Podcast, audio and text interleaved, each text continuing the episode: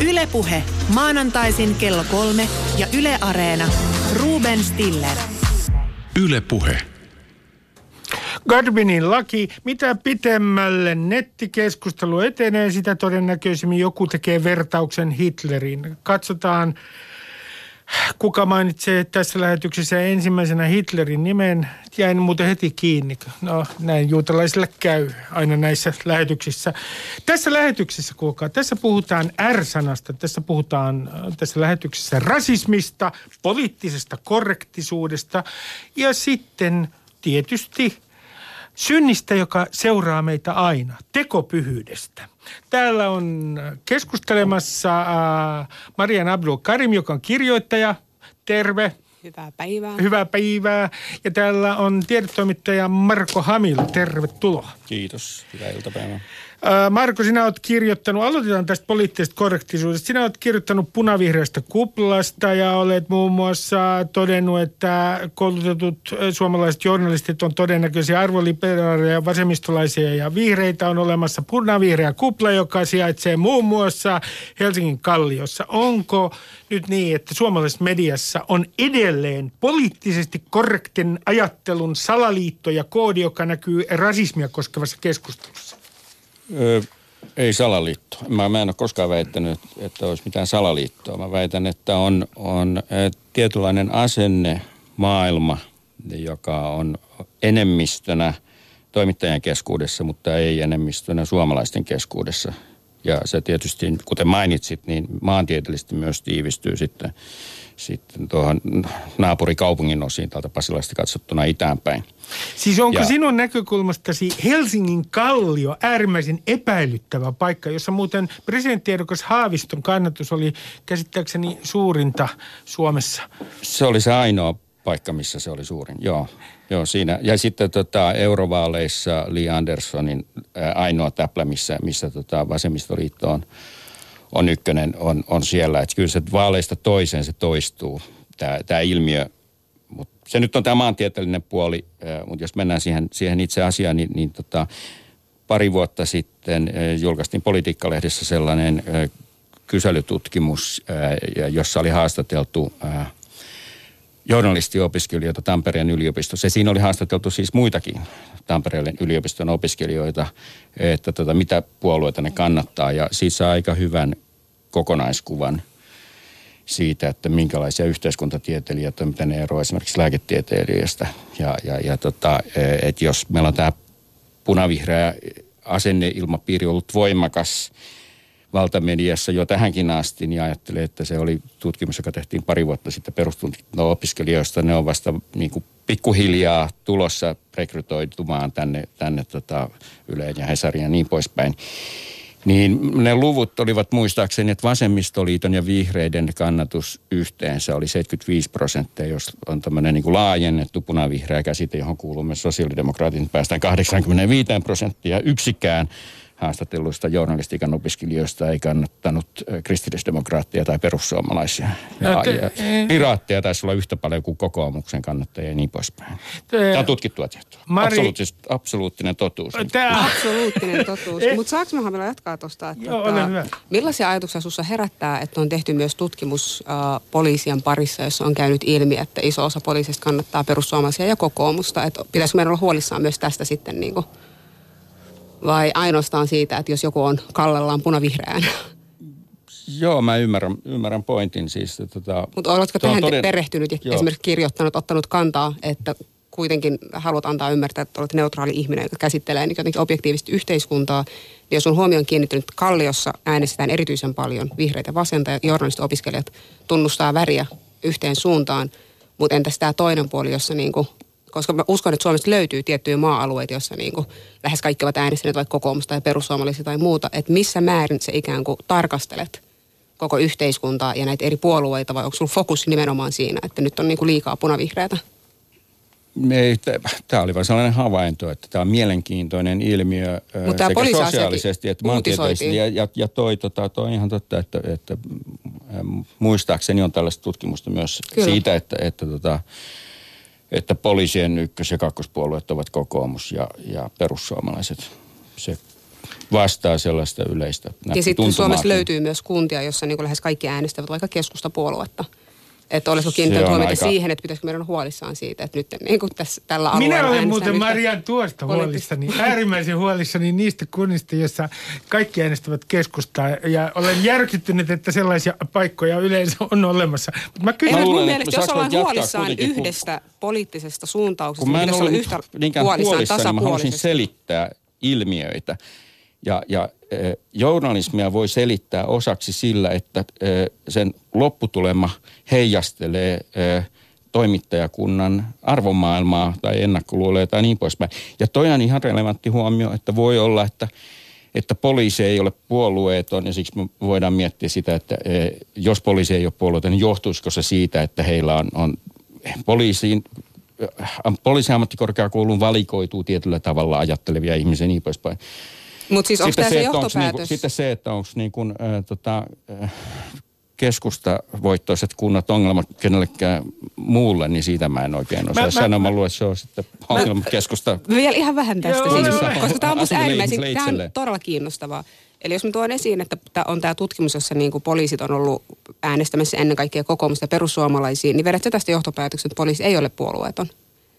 Koska kyllähän heidän pitää virkatehtävissä olla puolueettomia riippumatta, ketä he äänestää. Samalla tavalla kuin journalistien täytyy olla riippumattomia, riippumatta, niin kuin, että eihän se voi vaikuttaa siihen itse työhön, mikä on sun puoluepoliittinen ideologia. Sen ei pitäisi vaikuttaa. Mä en tiedä, vaikuttaako se. No mä, mä kysyn näin, että, että kun tämä poliittinen korrektisuus noin niin kuin terminä koko ajan ikään kuin kummittelee äh, tässä suomalaisessa rasismikeskustelussa. Toisin sanoen äh, keskustellaan siitä, kuka yrittää ikään kuin tukahduttaa sananvapauden. Marian, mitä, mitä se sanoo? Sä naurat jo. E, mitä sä sanot tästä, kun... kun Koska o- meillä puhutaan tosi paljon sitä, että mistään ei saa puhua samaan aikaan, kun puhutaan. Niin se on jotenkin niin kuin, se on oxymoron, että sama tyyppi, joka sanoo, että vettä ei siis saa juoda ja käsite. tässä sitten juon vettä samalla, kun sanon, että vettä ei saa tässä maassa enää juoda. Niin kuin... Mä tunnistan ton ilmiön, tämä on mun mielestä vanha vanha tabujen rikkominen on just tota, että, tota, että hei seksistä ei saa puhua ja siitä puhutaan koko ajan. Mutta mut siis maahanmuuttoon liittyvissä asioissa on, on tällainen ilmiö. Ei pidä jota, paikkaansa. Sano, saanko mä ensin sanoa, No kun mä tiedän, mihin on. sä oot menossa ja mä voin säästää sulta sen ajan ja energian käytön, että toteat Joo, jonkun pointin, joka ei pidä paikkaansa. Ei säästetä kuitenkaan Ylen, ylen Maahanmuutosta puhutaan täältä. älyttömän paljon ja Suomessa on tehty olisi yli 30 uutta lain, niin kuin lakia, jossa on nyt kiristetty mä, maahanmuuttopolitiikkaa. Nyt mä sanon sen asian, jos sallit mulle 30 ole sekuntia. Hyvä, ole hyvä. Ja jos, jos Ruben sallii Tämä on Rubenin ohjelma. Mulle, mulle ei tässä valtaa. On tämä niin saa, se Ja samoin äh, joo. Marko. Niin on tällainen termi Ruotsissa kuin äh, mielipidekäytävä, corridor. Mitä se tarkoittaa? Ru- ruots, ruotsalaiset toimittajat on keksinyt tällaisen termin. Se on, se on aika lähellä samaa, mitä äh, anglosaksisessa maailmassa puhutaan Overtonin ikkunasta, joka tarkoittaa sitä, että on niin kuin tietty tietty kehys käytävä ikkuna, mitä, mitä kielikuva haluakaan käyttää, jonka sisällä ö, ratkaisuvaihtoehdot on ikään kuin hyväksyttäviä. Ne, ne eivät ole ääriajattelua. Ja sitten tätä voidaan liikuttaa, tätä ikkunaa tai käytävää suuntaan tai toiseen. Ja, ja esimerkki siitä, miten, miten sitä on onnistuneesti liikutettu, on 80-luvun amerikkalainen homoliike – joka pystyi siirtämään sitä siihen suuntaan, että sellaiset asiat, jotka oli tabuja, muuttu normaaliksi ja sitten sellaiset asiat, jotka ennen oli normaali, muuttu tabuksi ja ikään kuin ääriajatteluksi. Niin, niin maahanmuuttokysymyksissä Lena, se... mikä tässä homokysymyksessä maahanmuutto... oli sitten se uusi ääriajattelu? Se, mitä kutsutaan homofobiaksi. Mutta mut jos mä jatkan tästä maahanmuuttokeskustelussa, niin siinä se, mikä menee mielipidekäytävän ulkopuolelle, on kaikki, jossa tai mikä on mielipidekäytävän sisäpuolella, sanotaan näin päin, on se, että tunnustetaan, että joo, kyllä näitä ongelmia on. Ja, ja sekin on tietysti jo jossain määrin muutos semmoiseen kymmenen vuoden takaiseen tilanteeseen, jolloin ei oikein edes haluttu tunnustaa, että maahanmuuttoon liittyy ongelmia. Se oli vain sitä, sitä monikulttuurista rikkautta, ei mulla muuta. Mutta, mutta tota, nyt se on mennyt enemmän siihen suuntaan, että se käytävä raja kulkee siinä, että niin kauan kun sä sanoit, että kyllähän tässä nyt on ongelmia, mutta ne pystytään korjaamaan paremmalla integraatiolla ja ennen kaikkea kun sitten satsataan lisää resursseja tähän kotouttamiseen. Se on suunnilleen se, missä se käytävä menee nyt. Ja tämä on sinun mielestäsi ää, ää, mantra. Ää, mä, mä kysyn Marianilta, että kenellä sinun mielestäsi, jos me puhutaan nyt tästä maahanmuuttopoliittisesta keskustelusta, niin kenellä siinä on hegemonia, ylivalta, ää, valta, ää, kuka on ikään kuin määrit, määritellyt maahanmuuttopoliittisen keskustelun tahdin sinun mielestäsi? No siis tällä hetkellä Suomessa ja viime vuosina se on tullut ennen kaikkea niin kuin, miten te nyt sanois, porukka, joka tituleeraa itseään maahanmuuttokriittisiksi.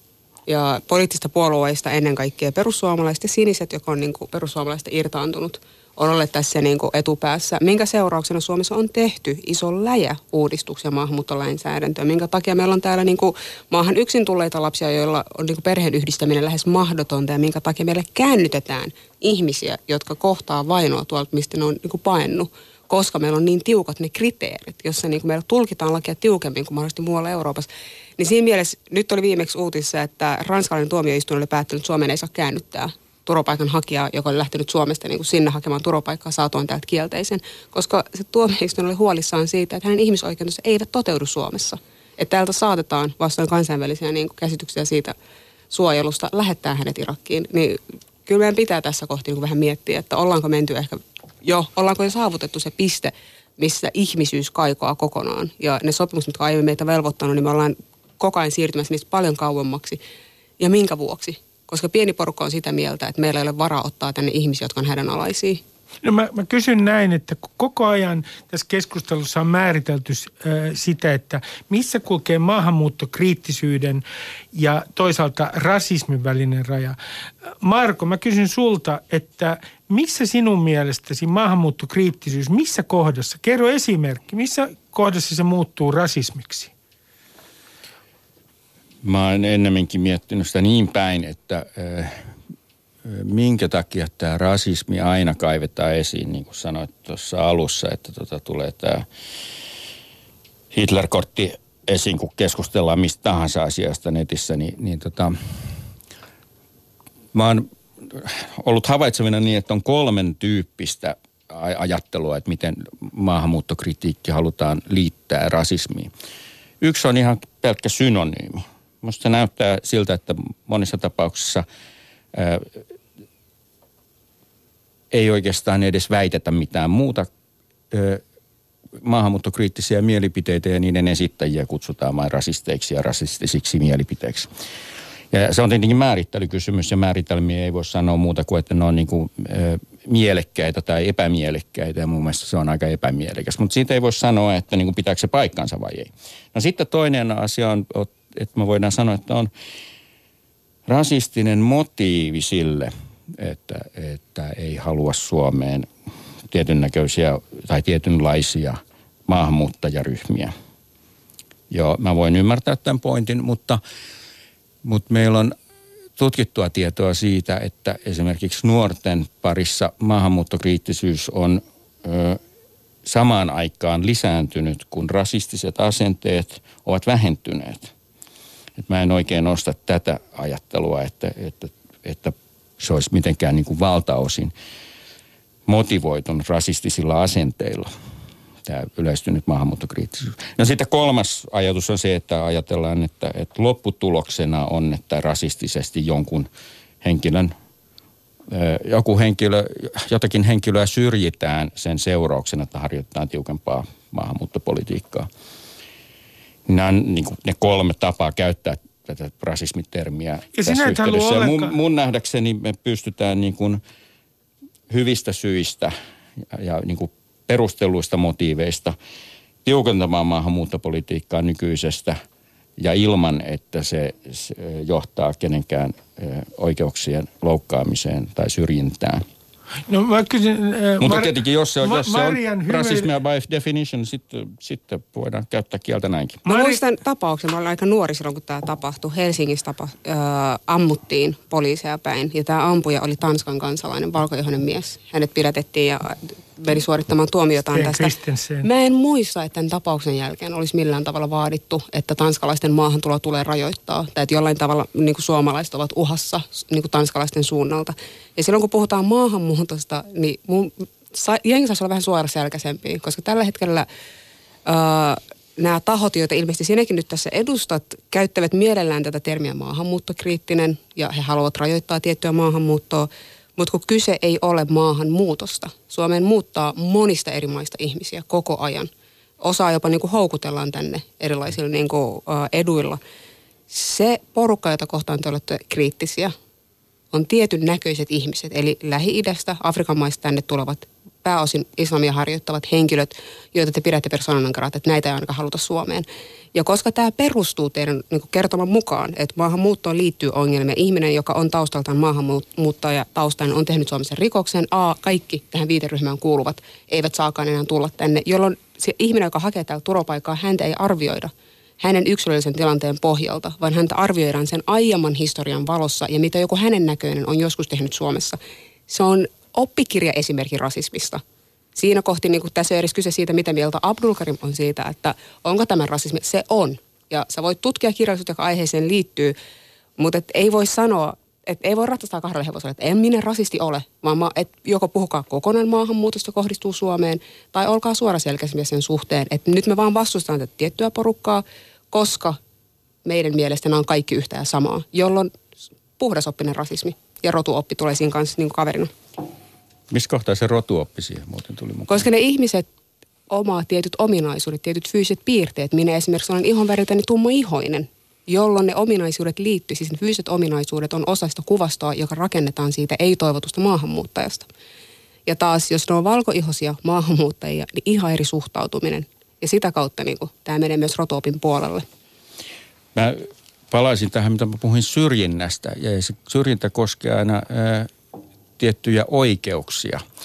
Nyt kuitenkaan kenelläkään ei lähtökohtaisesti ole ihmisoikeutta muuttaa Suomeen. Silloin jos me... Miksei? No, koska ei sellaista ihmisoikeutta ole. Mutta miksi ihminen ei voi vapaasti muuttaa? ei ole sitä ole ihmisoikeussopimuksessa. Ihmisoikeusjulistuksessa sanotaan, että ihmisellä on oikeus muuttaa pois maasta. Okei, okay, no jos ihmisellä on oikeus väärin. muuttaa pois maasta X, niin miksi he eivät voi valita, että he tulevat sitten Suomeen? Joko sellaista oikeutta ei ole. Se on minusta tärkeä filosofinen lähtökohta pitää tässä keskustelussa koko ajan mielessä. Suomeen pääseminen ei ole oikeus. On ainoa oikeus, mikä tähän liittyy, on se, että, että me ei saada palauttaa, mikään pakolaissopimuksessa oleva maa ei saa palauttaa turvapaikanhakijaa jonnekin, missä se joutuu vaaraan.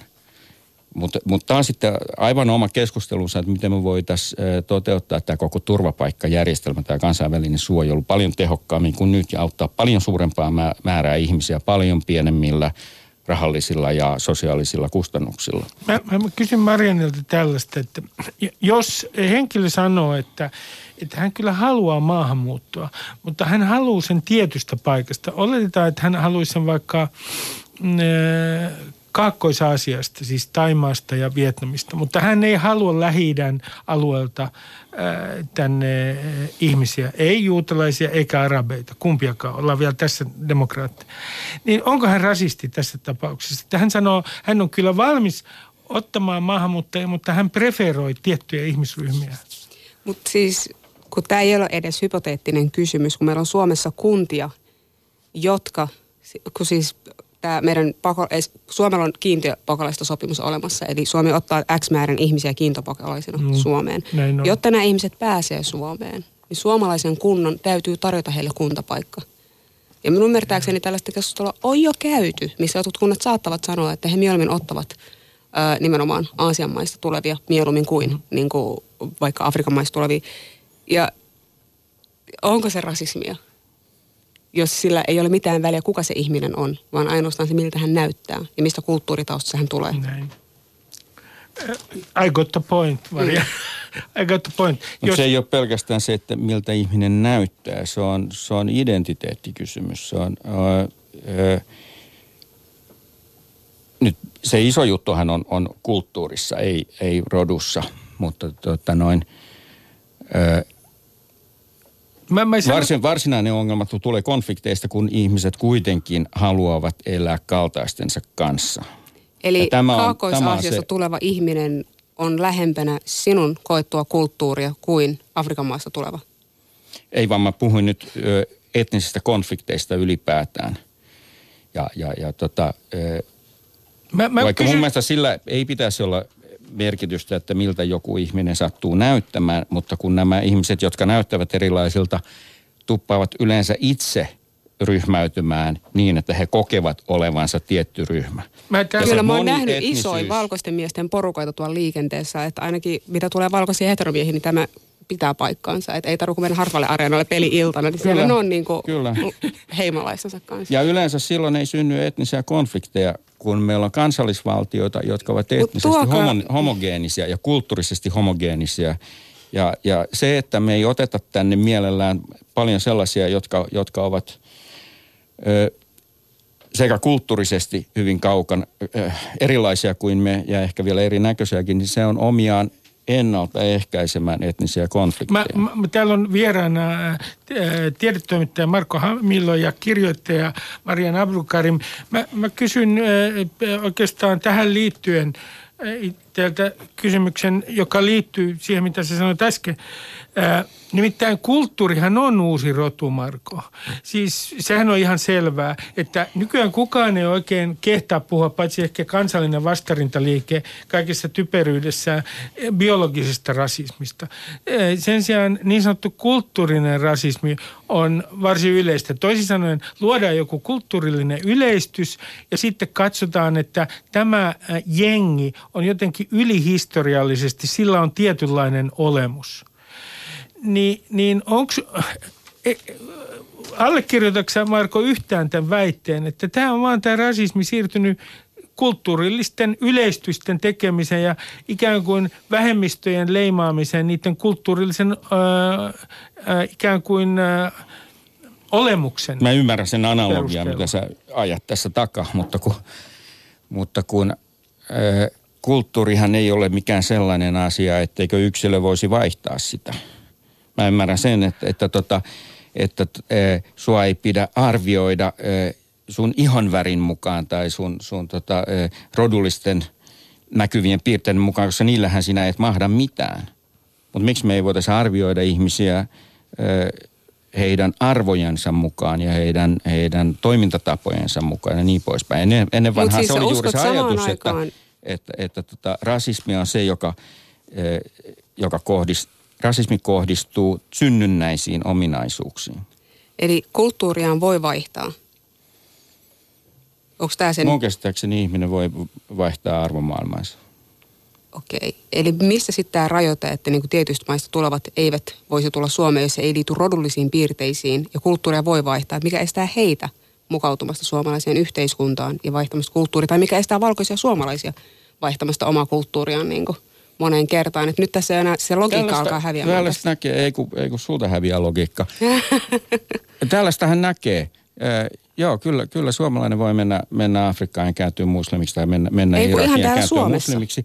Äh, ja sitäkin tapahtuu, joo. Mut siis ihan täällä Suomessa myös toivottavaa, tapahtuu. että No, niin mä, otan, tapahtuu. mä, otan ihan yhden käytännön esimerkin täältä. Ja on erittäin toivottavaa, että, että tä- tänne tulleet ihmiset, joilla on hyvin paljon ää, ää, länsimaista arvoista poikkeava arvomaailma, ää, että he omaksuisivat länsimaisen arvomaailman. Sitä kutsutaan kai kotouttamiseksi integraatiosta, tai oikeastaan sitä kutsutaan assimilaatioksi. Mun mielestä meidän pitäisi alkaa enemmän puhua assimilaatiosta, eikä, eikä tästä iänikuista Mutta mihin ne assimiloidaan, jos jokainen tässä yhteiskunnassa pystyy lennosta vaihtamaan sen kulttuurin ja arvomaailmansa ja mikään ei kiven hakattu ja koko ajan se yhteiskunta elää ja hengittää, niin mikä on se niinku, tavallaan se konkreettinen juttu, mihin sinä assimiloisit ihmisiä, jotka saapuu tänne?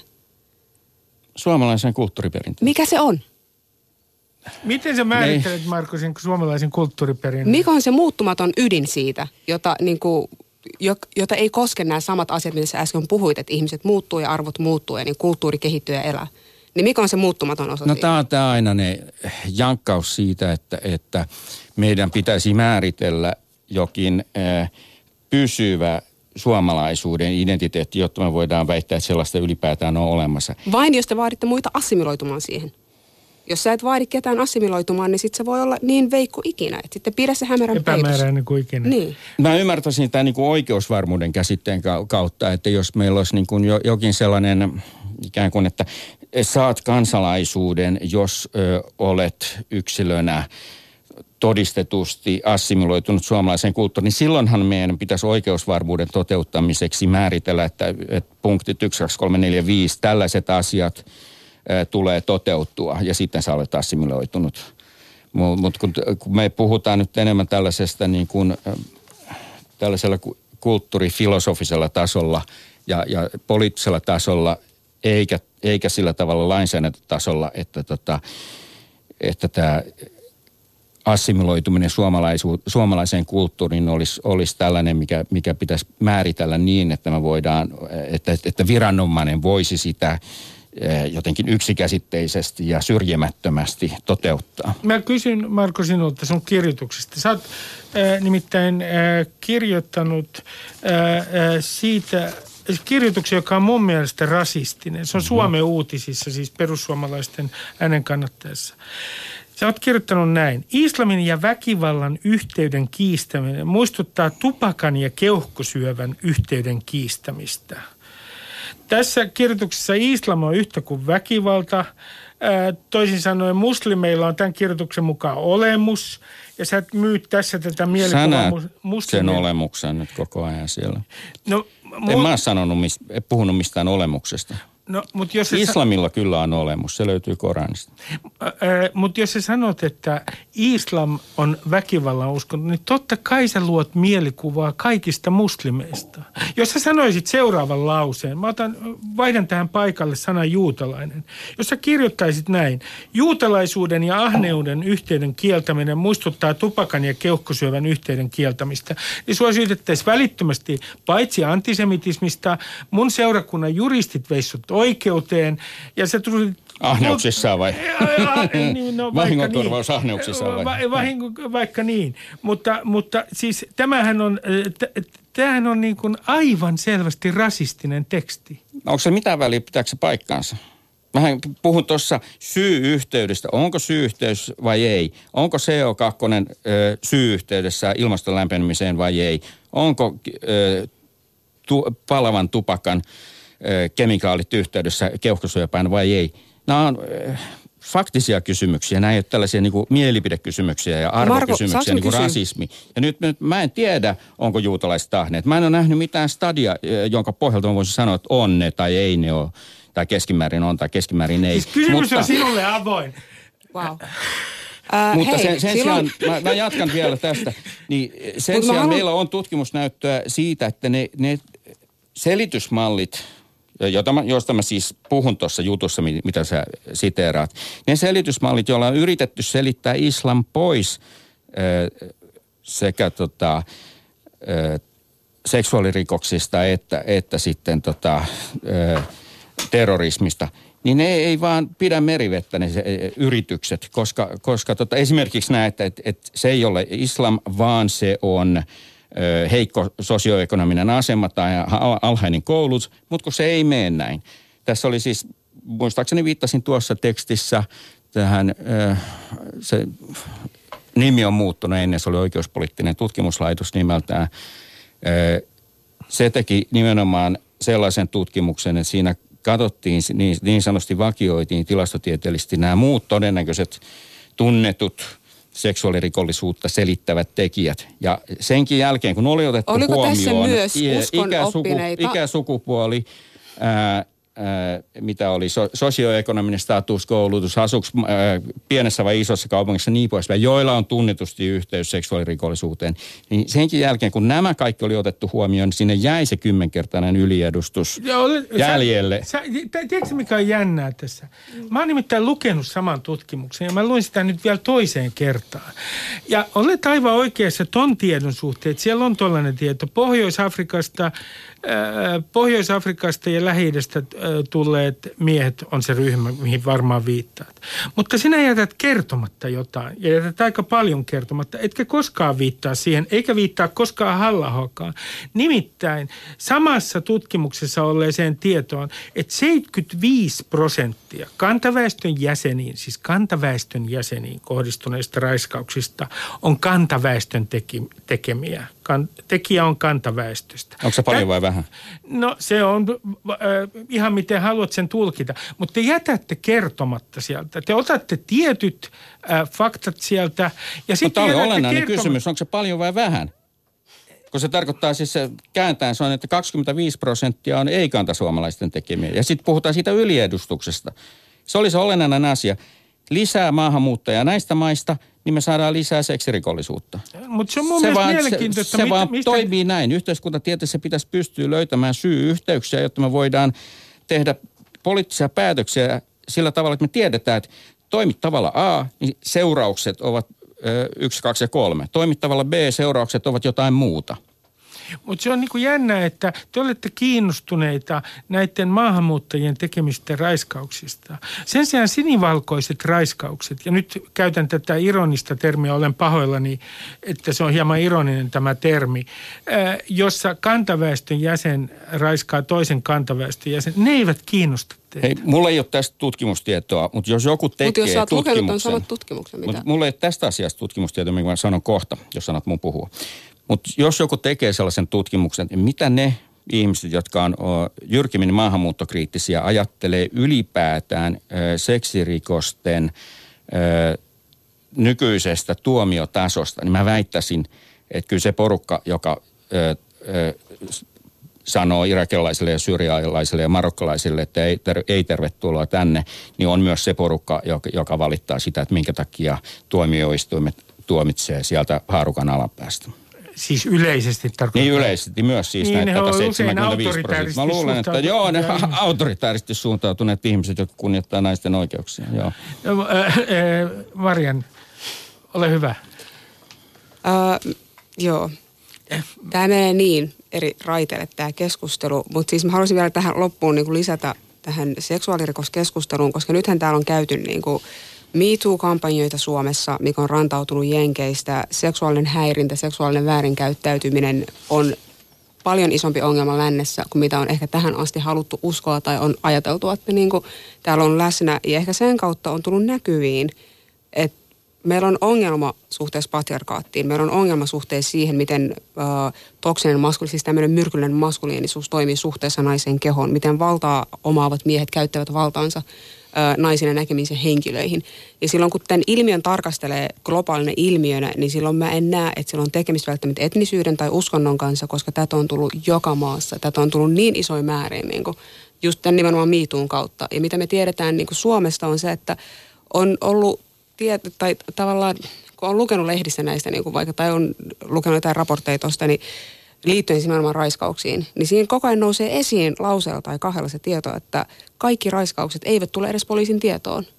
Ja me ei tiedetä, mikä määrä raiskauksia, jotka tapahtuu kodin piirin sisällä, tai tapahtuu työkaverin tekemänä, tai tapahtuu jossain niin kuin tutussa porukassa, kuin moni näistä jää raportoimatta.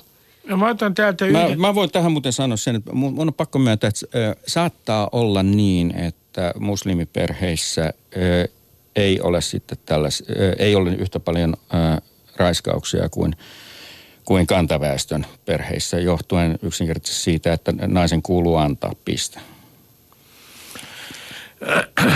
Minä en tiedä, olen... Siis Suomessa on avioliiton sisällä tapahtuva raiskaus kriminalisoitu, ja se on ihan samalla tavalla niin kuin rikos kuin mikä tahansa Niin on. muu no, mä, mä, raiskaus. mä esitän vastaavan. Näin, näin on, mutta, otetaan- mutta veikkaanpa, että aika moni musliminainen ei välitä tästä, ei välitä omista oikeuksista. No otetaan, ei puhuta muslimista, puhutaan kantaväestöstä, Marko. Nimittäin, Sä oot e- fiksautunut kantaväestöön. Olen, olen itsekin joskus ollut se jäsen, en tosin enää ole, koska nykyään en määritteli itseäni suomalaiseksi, koska se on saastunut koko termi mielestäni.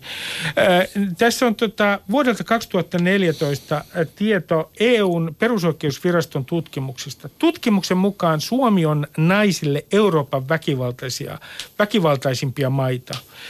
Tutkitusta 28 EU-maasta enemmän väkivaltaa esiintyy vain Tanskassa. On, teidän on aivan turha, Marko, teidän porukoiden väittää, että tämä ongelma on jotenkin maahanmuuttajien synnyttämä. Se on valhe. Ja minkä takia, minkä takia te haluatte nimenomaan kiinnittää maahanmuuttajien tämä huomio? Sen takia, koska te ette halua puhua siitä ongelmasta, joka on tutkitusti varsin laaja Suomessa ja jossa tekijät ovat kantaväestön jäseniä.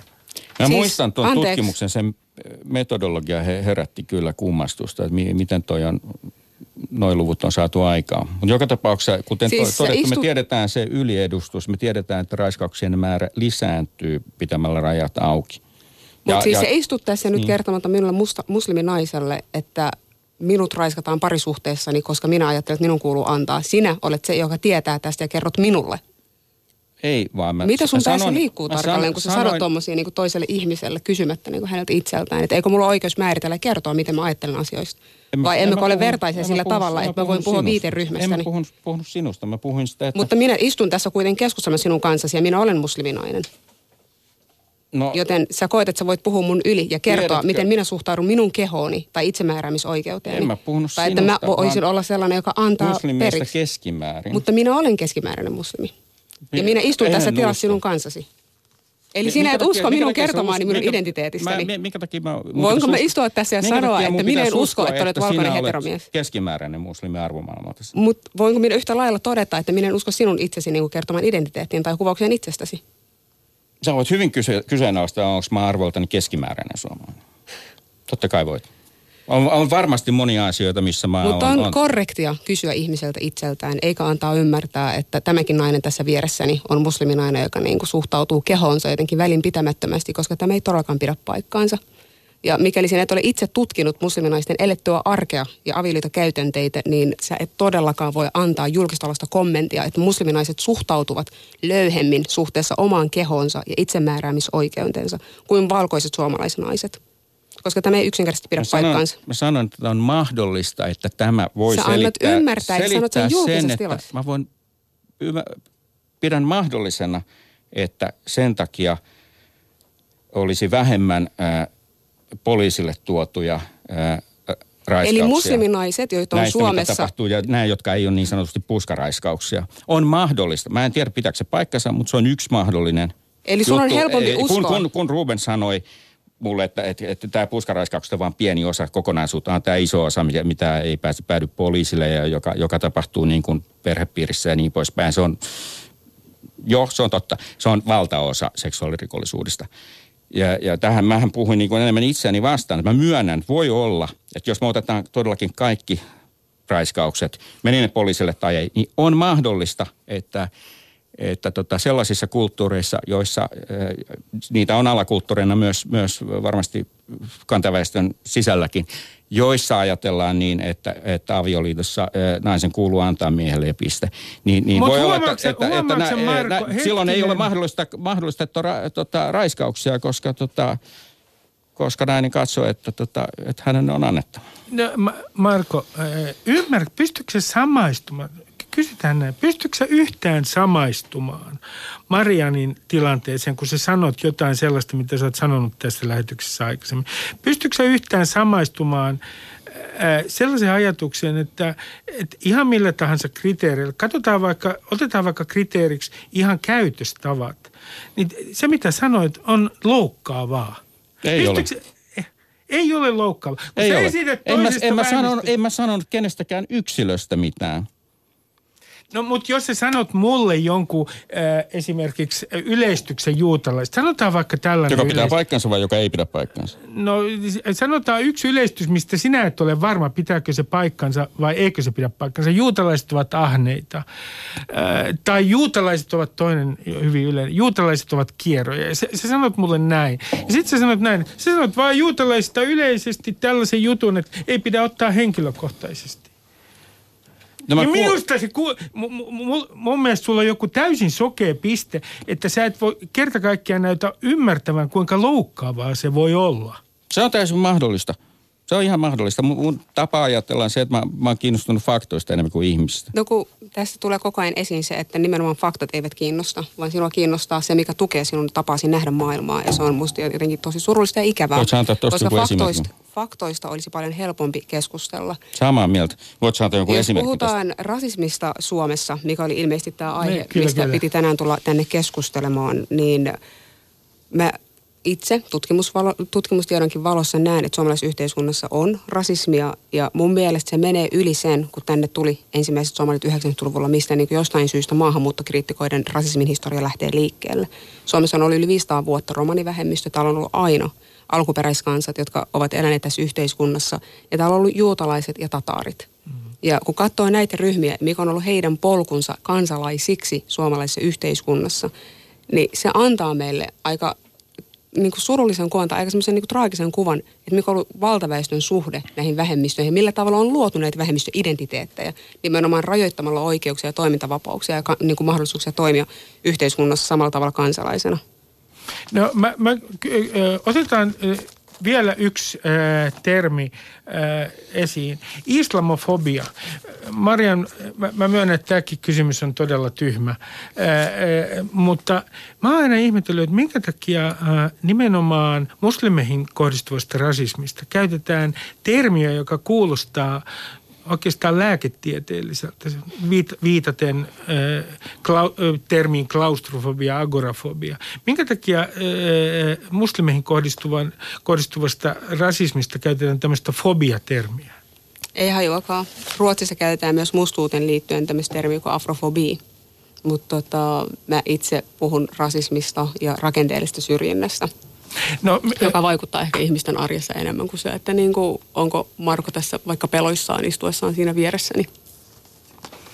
No mä kysyn sinulta vielä tarkemmin, että esimerkiksi sun oman elämän aikana täällä Suomessa, niin minkälaisia on ne konkreettiset tilanteet, jos ei oteta tätä aikaisempaa yhteenottoa ja Markon sanomisia huomioon, vaan puhutaan tämän studion ulkopuolisista tapahtumista. Missä sä olet kokenut syrjintää? Mikä on sellainen yleisin tilanne, missä sä tunnet, että, että sinua syrjitään tai on piilorasismia tai, tai islamofobiaa? James Baldwinia haastateltiin Jenkeissä ja tämä oli, olisi ollut 60-luvulla. Mä en tiedä, onko James Baldwin sulle tuttu? On. Areenalta löytyy semmoinen dokkari kuin I'm Not Your Negro. Kirjailija. Jossa, joo, kirjailija ja aktivisti ja eli pitkiä pätkiä niin kuin Pariisissa – ja hänellä oli hyvin mielenkiintoinen tapa tarkastella amerikkalaista yhteiskuntaa. Juuri sen takia, että hän sai välillä siihen etäisyyden ja hän palasi siihen ja kirjoitti näitä kirjoja. Ja siinä haastattelussa niin kuin, uh, toimittaja halusi tivata häneltä, että niin kuin, no mitä tämä rasismi. Ja se on siinä dokkarissa myös. Suosittelen katsomaan sitä. Ja James Baldwin sanoi, että, niin kuin, että minä en tiedä, onko tilanne niin, että sinä et pidä minusta – tai että en tiedä, pitääkö suomalainen yhteiskunta minusta, hän viittasi yhdysvaltalaiseen, tai että vihaavatko ammattijärjestöt mustia ihmisiä, tai vihaako koululaitos. Se, mitä hän tietää, on se, että mustia ihmisiä ei ole ammattijärjestöistä. Se, mitä hän tietää, on se, että ne koulut, missä mustat lapset käy, saa huonommin resursseja kuin ne koulut, joissa valkoisia ihmisiä käy. Ja jos tarkastelee niin kuin tällä logiikalla suomalaista yhteiskuntaa, niin missä määrin täällä on etniset vähemmistöt edustettuna eri päätöksentekoelimissä tai missä määrin äh, etniset vähemmistöt on edustettuna valtavirran mediataloissa tai muuta tällaista, niin tämä puhuu omaa kieltään siitä ja se on ongelmallista, jos tietty väestö ei ikään kuin saa ääntään kuuluviin. Ja erityisesti tämä ongelma niin koskettaa mun nähdäkseni Suomen romaniyhteisöä. Koska jos niin kuin miettii, että ketkä ovat ne tunnetuimmat romanit suomalaisessa yhteiskunnassa, yhteiskunnalliset vaikuttajat, äh, ketkä toimii politiikassa, kenellä on mahdollisuus tuoda niitä ajatuksia esiin ja osallistua yhteiskuntaan, niin aika vähissä on nimet, mikä on niin kuin, johtuu siitä, että tämä porukka on systemaattisesti, siis ihan järjestelmällisesti vuosisatoja ö, työnnetty marginaaliin. Mistä käsin? Ja nimenomaan rajoitusten kautta. Romanit eivät ole ajautuneet omaa syytään marginaalit, hei me ei halutakaan niin hengailla teidän kanssa, vaan se on ollut systemaattinen se toiminta, joka on heihin kohdistettu. Kunnes nyt, oliko se 60-70-luvun taitteessa ensimmäisen kerran annettiin kansalaisoikeudet, siis 60-70-luvun 1960-luvun lopulla romanit sai kansalaisoikeudet suomalaisessa yhteiskunnassa, he saa toimia samalla tavalla samoin vapauksin. Siitä on pitkä aika. Niin tavallaan, jos tämä ei ole rasismia, niin mä en tiedä mikä on. Ja jos me eletään yhteiskunnassa, joka sallii tällaisen tapahtuman, niin silloin mun henkilökohtaisilla yksittäisillä kokemuksilla ei ole merkitystä.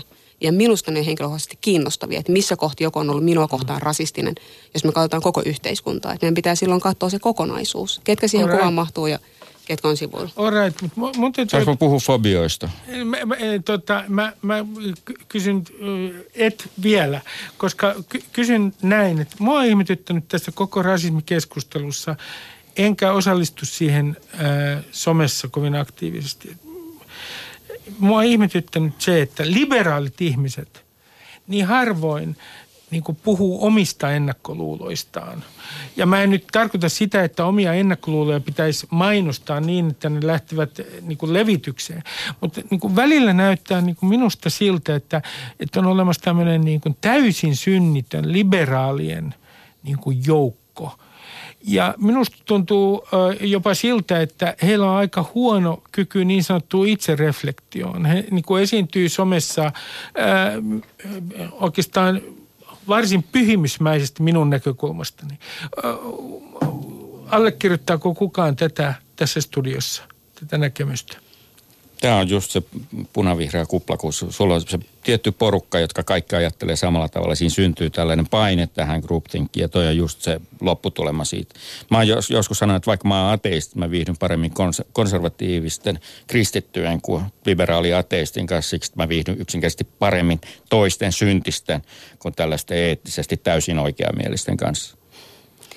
Joo, sun, joo, se on tämä, niin että mun kupla on parempi kuin sun kupla, mutta joo, kukin viihtyy omassa kuplassaan ja se on ok. Mä jotenkin tunnistan ton ilmiön, mistä sä puhut ja sen, että niin kuin, että on ihmisiä, jotka toimii rasismia vastaan, toimii syrjintää vastaan, saattavat itse kuitenkin syyllistyä. Sitten on liberaaleja tyyppejä, jotka varmasti ajattelevat olevansa hyviä tyyppejä, mitä valtaosa onkin. Siis ihmiset on lähtökohtaisesti hyviä. Mä en halua ajatella, että kukaan ihminen on lähtökohtaisesti paha tai haluaa toiselle pahaa.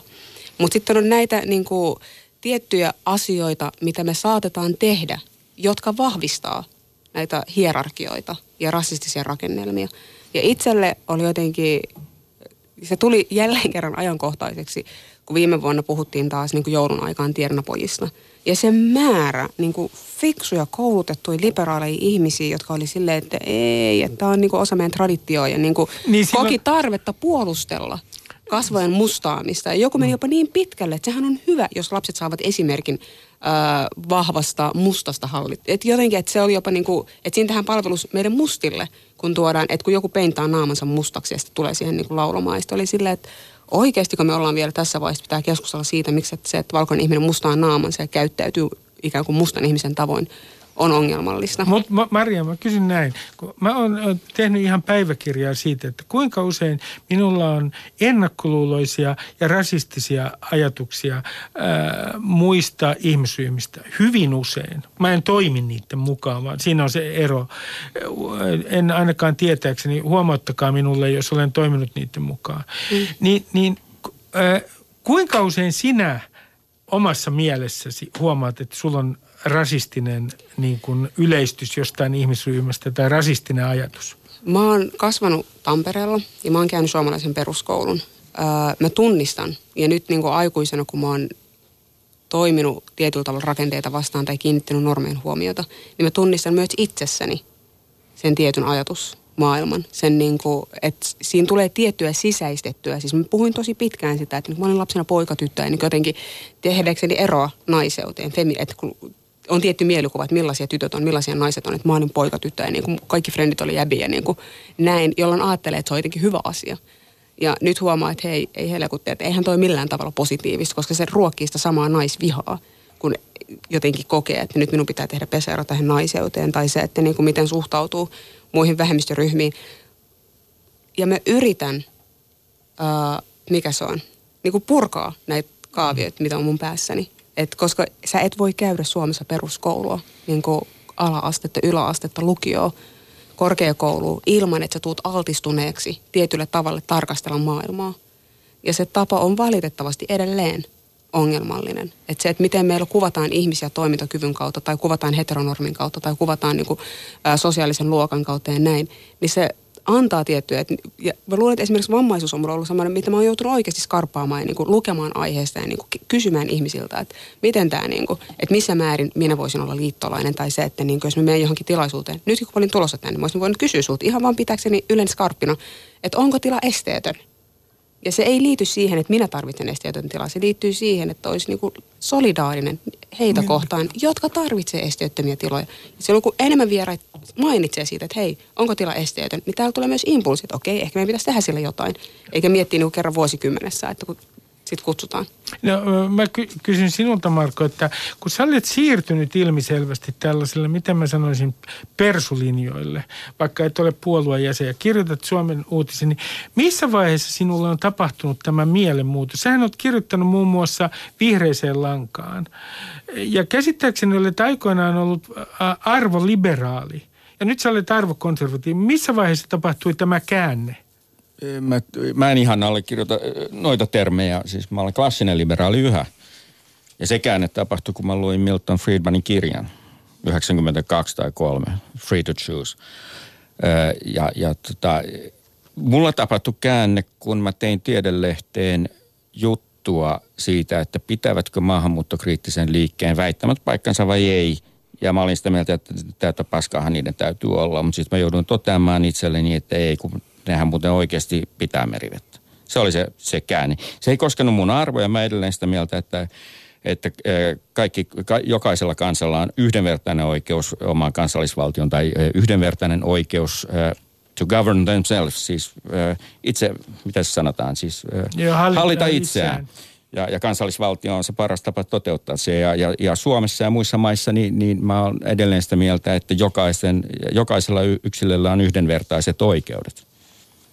No, Ja nämä, on- nämä on klassisen liberalismin peruskauraa. En mä ole siinä mielessä muuttanut yhtään mitään käsitystä. Mutta mä oon muuttanut käsityksen siitä, että mitä siitä seuraa rikostilastoille, mitä siitä seuraa julkiselle taloudelle, eh, jos me pidetään rajat eh, auki humanitaariselle maahanmuutolle, kuten me ollaan toimittu tässä, eh, niin kuin todettu sieltä 90-luvun alusta. Mut ja voimakkaasti jos 2000-luvun sun alusta. matka on lähtenyt vihreästä langasta Suomen uutisiin, eli perussuomalaisten puoluelehteen, niin eikö kaikilla meistä on mahdollisuus myös muuttaa niitä ajatuksia ja toimintatapoja ja niin kuin sopeutua mihin tahansa? Joo, tervetuloa vaan eheytymään konservatiiviksi. Eli rajat auki. kun eheytymään konservatiiviksi. Mu- mu- Mä kysyn Marko vielä kerran tässä ohjelmassa näin. Kun sä esimerkiksi kirjoitat islamista niin kuin kirjoitat, niin tuleeko sun koskaan sun mieleen sit, niin kuin tällaista ihan ajatuskoetta, että hetkeksi samaistuisit esimerkiksi sellaisten ihmisten tilanteeseen, jotka pakenevat Irakista sotaa ja yrittävät saada turvapaikan Suomesta ja jotka sen jälkeen jossain vaiheessa, jos he ovat onnistuneet saamaan turvapaikan tai oleskeluluvan, sitten lukevat äh, islamista niitä, kirjoituksia, joita mu- mukaan jota muun muassa sinä olet kirjoittanut. Pystytkö sä yhtään samaistumaan siihen, että, että se koetaan loukkaavana, että sinä loukkaat heitä? Se on ihan mahdollista, että mä loukkaan joitakin ihmisiä, mutta nyt tämä sun esimerkki oli vähän sellainen, että mä melkein veikkaisin, että on noiden ihmisten joukossa, joita sä kuvailit, niin on, on paljon sellaisia, jotka ajattelee hyvin samalla tavalla kuin minä. Mitä tarkoitat? Siis niitä, jotka ovat lähteneet näistä muslimienemmistöistä maista sen takia pois, että, että tota, heitä vainotaan. Kun, kun sä sanoit ö, aikaisemmin että, tässä että ohjelmassa... muslimidoktriinit vainoavat heitä. Kun sä sanoit tässä ohjelmassa aikaisemmin, että ihmisillähän on niinku se vaihtoehto, että he voivat vaihtaa kulttuuria. Toisin sanoen, ymmärsinkö mä nyt ihan konkreettisesti oikein, että, että, että te voitte tulla Suomeen, mutta teidän pitää luopua islamista. Siis sekö on tämä sinun pointtisi? Jos puhutaan suurista määristä ihmisiä, niin, niin se olisi tietenkin toivottavaa, että tapahtuisi tällainen. Mut, mutta tota, mutta jos puhutaan yksilön oikeuksista, niin, niin, niin tota, yksilön oikeudet on, on, on että tota, jokaisella on uskonnonvapaus. Ja, ja oikeastaan juuri sen takia, että meillä on nämä yksilönvapaudet ja me halutaan pitää kiinni niistä, niin on parempi, että, että tämä valikointi tapahtuu rajalla kuin että meillä olisi sit se ongelma, että, että me joudutaan, jouduttaisiin tekemään sellaisia asioita, mitkä loukkaa yksilöiden oikeuksia. Mutta pitääkö kaikkia muidenkin vähemmistöjen, siis esimerkiksi buddalaisten, esimerkiksi juutalaisten, meillähän on tämä poikien ympärileikkaus, josta te ette pidä. Ää, pitäisikö meidänkin niin kuin kerta kaikkiaan vaan luopua ää, buddalaisten, juutalaisten, ää, puhumattakaan muista uskonnoista, ää, niin, niin kaikkien uskontojen vaan niin kuin omasta kulttuuristamme? Ja, ja sitten kysyä teiltä, että, miten, että mikä on se suomalainen kulttuuri, johon pitää milloinkin assimiloitua?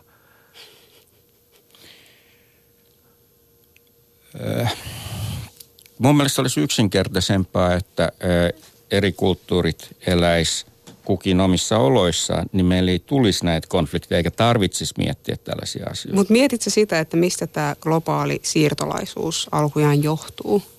Joo, mä olen miettinyt sitä ja niin. mä olen niin. lukenut siitä ja mä tiedän, mistä se johtuu. Nimenomaan. Elintasoeroista. Eli, elintasoeroista, mutta myös siitä, mitä niin kuin esimerkiksi Hollannissa oli näyttely, mitä kävin katsomassa ja siellä oli silleen, että me olemme täällä, koska te tulitte sinne.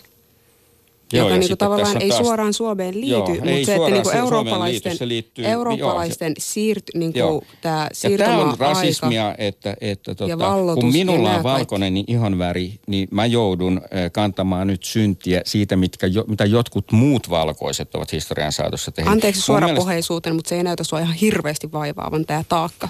No, et näytä luhistavan sen alle mitenkään. No kyllä se nyt pikkasen vai. No jo, joo, siis on totta, että mä, mä irtisanoudun tästä valkoisen miehen taakasta, kyllä. Mm, kyllä, mutta siis mun pointti on se, että kun tässä on historialliset syyt, jotka ovat niinkin lähellä kuin toinen maailmansota sen jälkeen tapahtuneet, sen jälkeen tapahtuneet äh, tietyt liikehdinnät ja sitten myös tämä Suomen niin kuin tarve hakeutua jossain vaiheessa eurooppalaiseksi valtioksi, läntiseksi valtioksi, jossa on otettu haltuun tietyt historiat, jotka ei välttämättä suoraan liity Suomeen.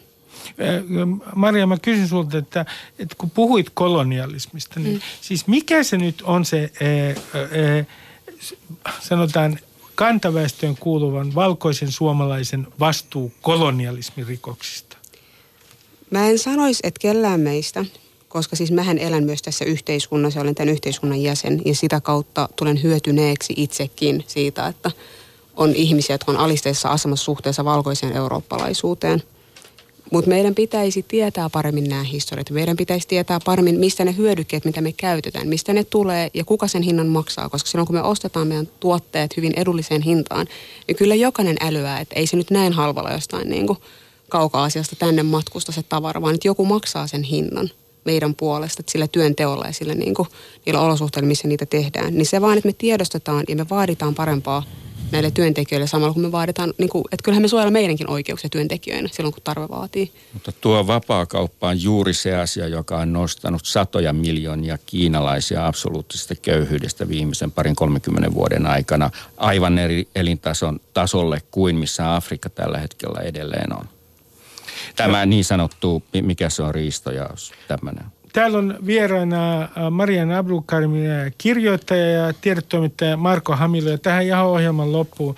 Marko, mä haluaisin vielä kerran kysyä. Mä myönnän, että on nyt, minä toistan itseäni niin kuin usein teen. Mutta äh, katsoksa, että sulla on mitään syytä pyytää anteeksi Marianilta tämän ohjelman lopussa? Tässä on nimittäin vielä noin 10-15 sekuntia aikaa. Ei, ei ole mitään syytä, miksi minun pitäisi pyytää anteeksi. Ja et katso millään tavalla loukanneesi muslimeita tässä ohjelmassa. Olenko ymmärtänyt oikein? Jos muslimit loukkaantuvat siitä, että profetta Muhammedia kritisoidaan, niin, niin ei voisi vähempää kiinnostaa. Mutta saattaa olla, että olen loukannut islamia. Minä kiitän teitä tästä keskustelusta. Ylepuhe maanantaisin kello kolme ja Yle Areena. Ruben Stiller. Ylepuhe.